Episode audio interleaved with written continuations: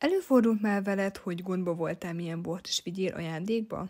Vagy esetleg egy házi buliba? Vagy talán az étteremben teljesen feszélyezve érezted magad, és kínosan, mert nem tudtad, milyen bort is válasz? Üdvözöllek a Tanulj a borokról podcastben. Egy podcastben, amely nem csak a borról szól, de rólad is, hogy számodra elérhetővé tegyem a tudást, melyet bárhol kamatoztatni tudsz. Tekints engem egy olyan zsebszomeliernek, és hagyd, hogy segítsek neked meghozni pár döntést. Szeretném, ha magabiztosabban mozognál a borok virágában, és hogy ne nagyon érezd magad gölcsösen, amikor a borokra telelődik a szó.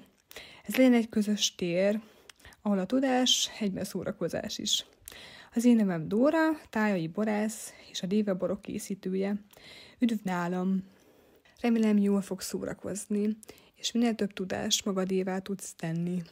Hát akkor vágjunk is bele!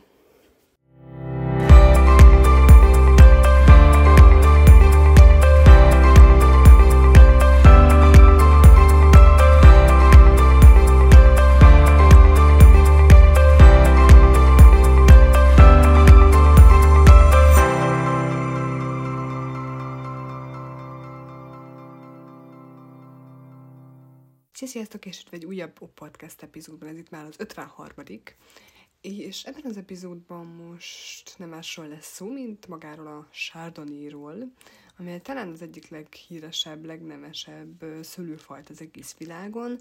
Nagyon, nagyon híres, szerintem mindenki ismeri, illetve ennek a stílusairól, a Chardonnay stílusokról lesz szó ebben az epizódban.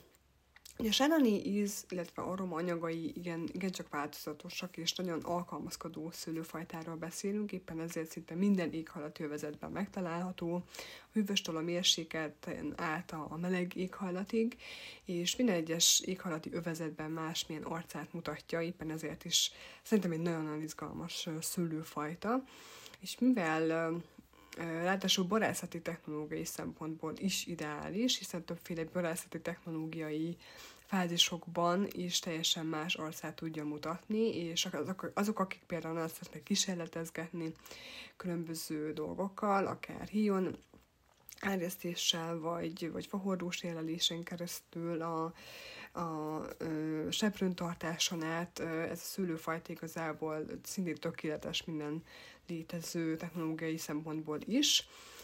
És, mint említettem, maga a Chardonnay érdekes és egy nagyon izgalmas szülőfajta.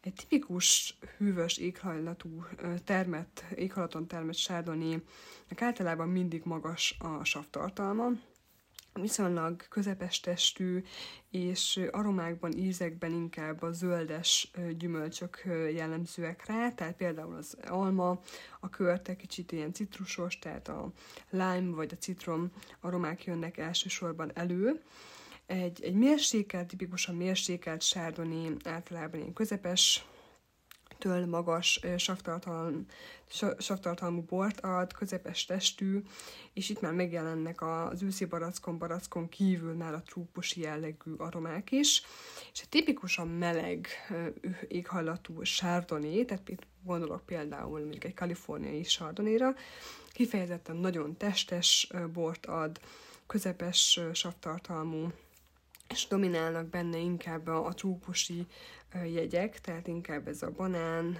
ananász jegyek, trópusi gyümölcsök, esetleg is mangó, és mangót is fel lehet fedezni benne.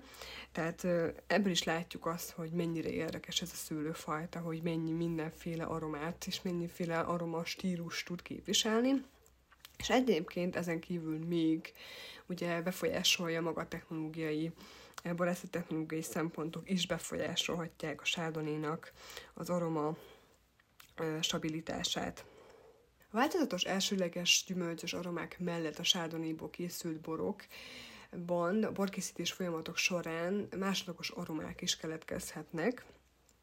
Ilyen például a borászati technológiai szempontból például a malolaktikus erjedés, ami tulajdonképpen egy ilyen lágyító eredés, egy almasav bontás, egy másodlagos eredés sem megy keresztül a bor. Ez mind vörösbornál, mind fehérbornál megtörténik általában. Emellett viszont ugye stabilá teszik a bort, kicsit lágyabbá teszik a, az ízeket, teltebbé, komplexebbé teszi a malaktikus eredés ezt a folyamatot És ez tulajdonképpen a borász a malaktikus eredést az új bor viszonylag magas hőmérsékleten tartásával, vagy célzottan teljes baktériumok hozzáadásával mozdítja ezt elő. Ez a, ez, a, ez a módszer kifejezetten kerülendő, hogyha mondjuk nagyon meleg az éghajlat, tehát például Kaliforniában, esetleg Ausztrália, ban nem, nem, nem szokták használni ezt a, ezt a monolitikus erjedést, hiszen ilyenkor ugye eleve is kevesebb a savtartalmuk ilyenkor a boroknak, és ezzel folyamatosan csökkentik a savtartalmat, tehát ezt az egyensúlyt, ezt teljesen elveszti a bor, és, és ugye pont az a lényege, hogy megőrizzük valamennyire a frissességét is a bornak. A másik a malaktikus eredés mellett nagyon népszerű technológiai módszer, például a seprőn tartás, ez biztos lehet hallottatok már arról, hogy batonás. Ez tulajdonképpen olyan folyamat, amikor a seprőn hagyják ugye a bort, és folyamatosan felkeverik. Tehát általában ezt hordóban végzik, vagy legalábbis olyan zárt tartályban, vagy kisebb tartályban, inkább, inkább egyébként fahordóban szokták ezt végezni, és egy ilyen rútszerű helyeznek a, a hordóba, és folyamatosan keverik fel a seprőt, és emulgálják a borral, ö, borral ezt a, ezt a seprőt. Ezáltal is kicsit ilyen krímesebbé, magasabb textúrájúvá tudjuk tenni a bort. A manolaktikus eredés is folyamatosan ilyen másodlagos aromákat ösztönöz, illetve ö, ad a borban, tehát ez a kicsit ilyen vajas, krémes, kicsit ilyen kenyér, kenyeres ízvilágot ad a bornak, ugyanígy egyébként a, a hion, mi az a seprűntartás is. És a harmadik rész, amit, amit kifejezetten nagyon szeretnek, ugye a hordóban való erjedés és érlelés is. Ugye a hordó az eleve mindig ad egy plusz aromát, másodlagos aromákat, teljesen mindegy, hogy most sárdoniról vagyunk, vagy szó, szó vagy bármely más szülőfajtáról.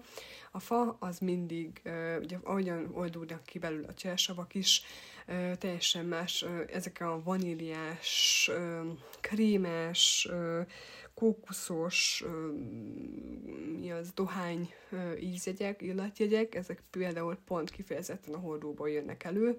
Tehát, hogyha ilyet érzékelsz, ilyet beleszagolsz, vagy beleízlesz, és ezt a krémességet, dohányosságot, vaníliát érzed, ez biztos, hogy a hordóból jön. Egyes borászok egyébként tölgyfa forgácsot is használnak, vagy pedig ilyen rudakat, ilyen falrudakat használnak, ugyanezt a, ezt az íz kölcsönzésére, tehát ugyanezt a hatást tudják elérni, hogy ezt a vaníliás fás ízt tudják elérni a borban. Ez tulajdonképpen azt jelenti, hogy akár ilyen acéltartályba is beleszólnak ilyen kis faforgácsokat, és ezekből is uh, tudnak kioldódnak ilyen aroma anyagok. Nyilván ez uh, jóval olcsóbb verziója a fahordós érlelésnek, hiszen a fahordók azért nagyon drágák, és ezzel kicsit ki lehet uh, ezt küszöbölni, hogyha, hogy csak ilyen faforgácsokat teszünk bele. Um, itt Magyarországon szerintem nem annyira jellemző ez a fajta technológia, inkább, inkább, inkább nyugaton, illetve Kaliforniában jellemző ez. Itt Magyarországon annyira nem hallottam róla, hogy valaki is csinált volna ilyet, de ez is egy lehetőség. Ugye ezek az első, ezek a másodlagos ízek, aromák könnyen elnyomhatják a, a bornak a, a frissességét, gyümölcsességét, éppen ezért a legtöbb borász nem igazán használja például a manaktikus erjedést vagy a seprűntartás, sem a, sem a hordóban való erjesztés vagy érlelést, hanem sokan például nagyon szeretik ezt a kifejezetten gyümölcsös, friss, üde sárdonékat, Ilyen például a Chablis style, vagy stílus. A Chablis stílus például kifejezetten nagyon sárdonéból készült stílus, amely nem látott, nem lát egyetlen forrós jelölés, nem használnak semmiféle trükköket e-, ennek következtében, hanem, hanem csak szimplán erjesztik. Ugye maga eredés az egy acéltartályban végződik, illetve utána az eredés követően rögtön palackozzák is, és az úgynevezett Chablis style, tehát a Chablis egyébként az egyik leghíresebb francia régió, szintén egy hűvös éghajlatú helyről beszélünk, És hogyha valaki, hogyha azt látod, hogy sabli egy palackon, akkor az biztos, hogy ebből, egyrészt ebből a régióból, tehát Burgundiából származik, illetve a sabli style az kifejezetten erre vonatkozik, hogy ez egy reduktív, friss, üde, gyümölcsös sárdonéról tudunk, vagy tudjuk megismerni.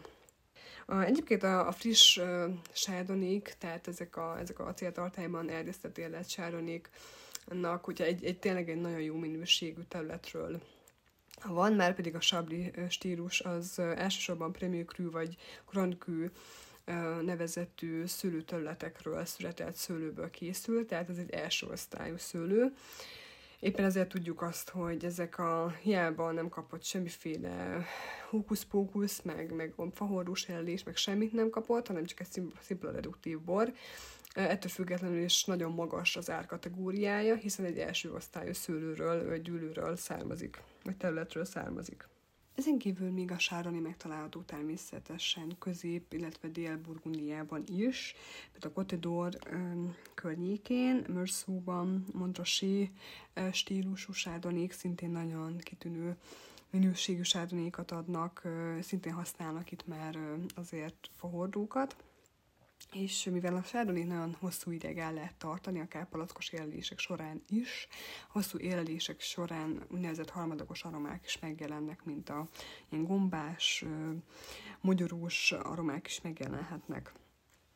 Ezen kívül megtalálható természetesen um, Mekonba is, például van egy úgynevezett polyfusier, sárdoni, amely szintén egy nagyon magas minőségű, nagyon koncentrált inkább ilyen gyümölcsök, tehát őszibarack, barack, trópusi gyümölcs aromákat lehet benne felfedezni, és, és általában mindig fahordós jelést is kap, ezáltal sokkal nagyobb lesz a teste a bornak, illetve komplexebb aromákat tud képezni.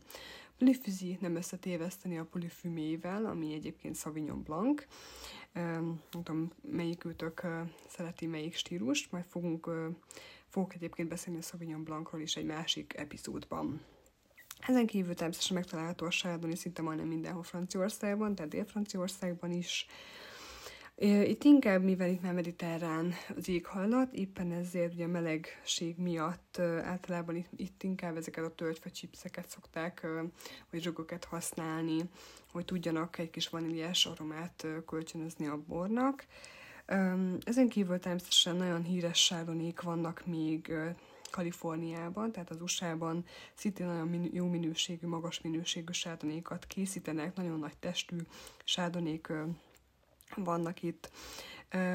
Észak-Kalifornia, Carneros vidéke, ahol például, ugye szintén Kalifornia is egy nagyon meleg éghajlatú régió, és éppen ezért nagyon érdekes, ahogyan az éghajlat változik. Elméletileg ugye nagyon meleg éghajlatú helyeken nem igazán lehetne szőlőt termeszteni, de mivel itt egyrészt a, a csendes óceánnak a hatása, illetve például a Carneros nál a San Pablo öböl felől érkező hideg reggelent általában egy ilyen nagyon szép ködöt képez, és éppen ezért lehűti a szőlőket, ezért is alkalmas arra, hogy szőlőt, termeszt, szőlőt tudjanak termeszteni itt. Ugyanez jellemző napa a völgyre is,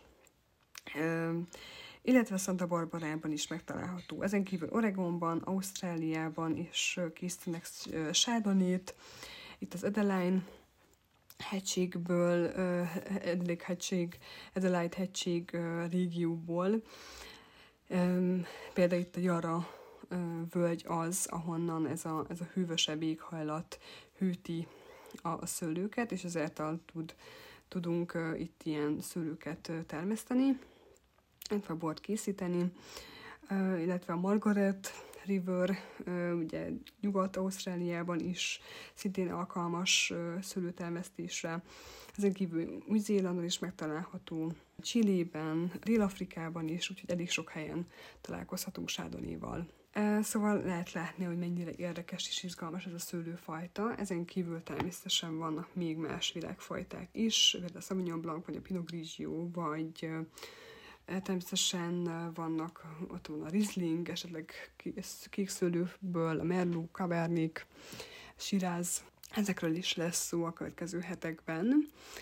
Úgyhogy írjátok meg nyugodtan, hogy nektek mi a kedvenc szőlőfajtátok, milyen kedvenc borstílust kedveltek, és, és természetesen most már készülök a illetve készítem a személyes borkóstoló, borkóstolóimat, tehát szeretnék mindenképpen tematikus borkóstolókat is tartani, és erre állítok össze most anyagokat, úgyhogy remélem, hogy egy pár napon belül meg tudom tenni, és lehet majd jelentkezni.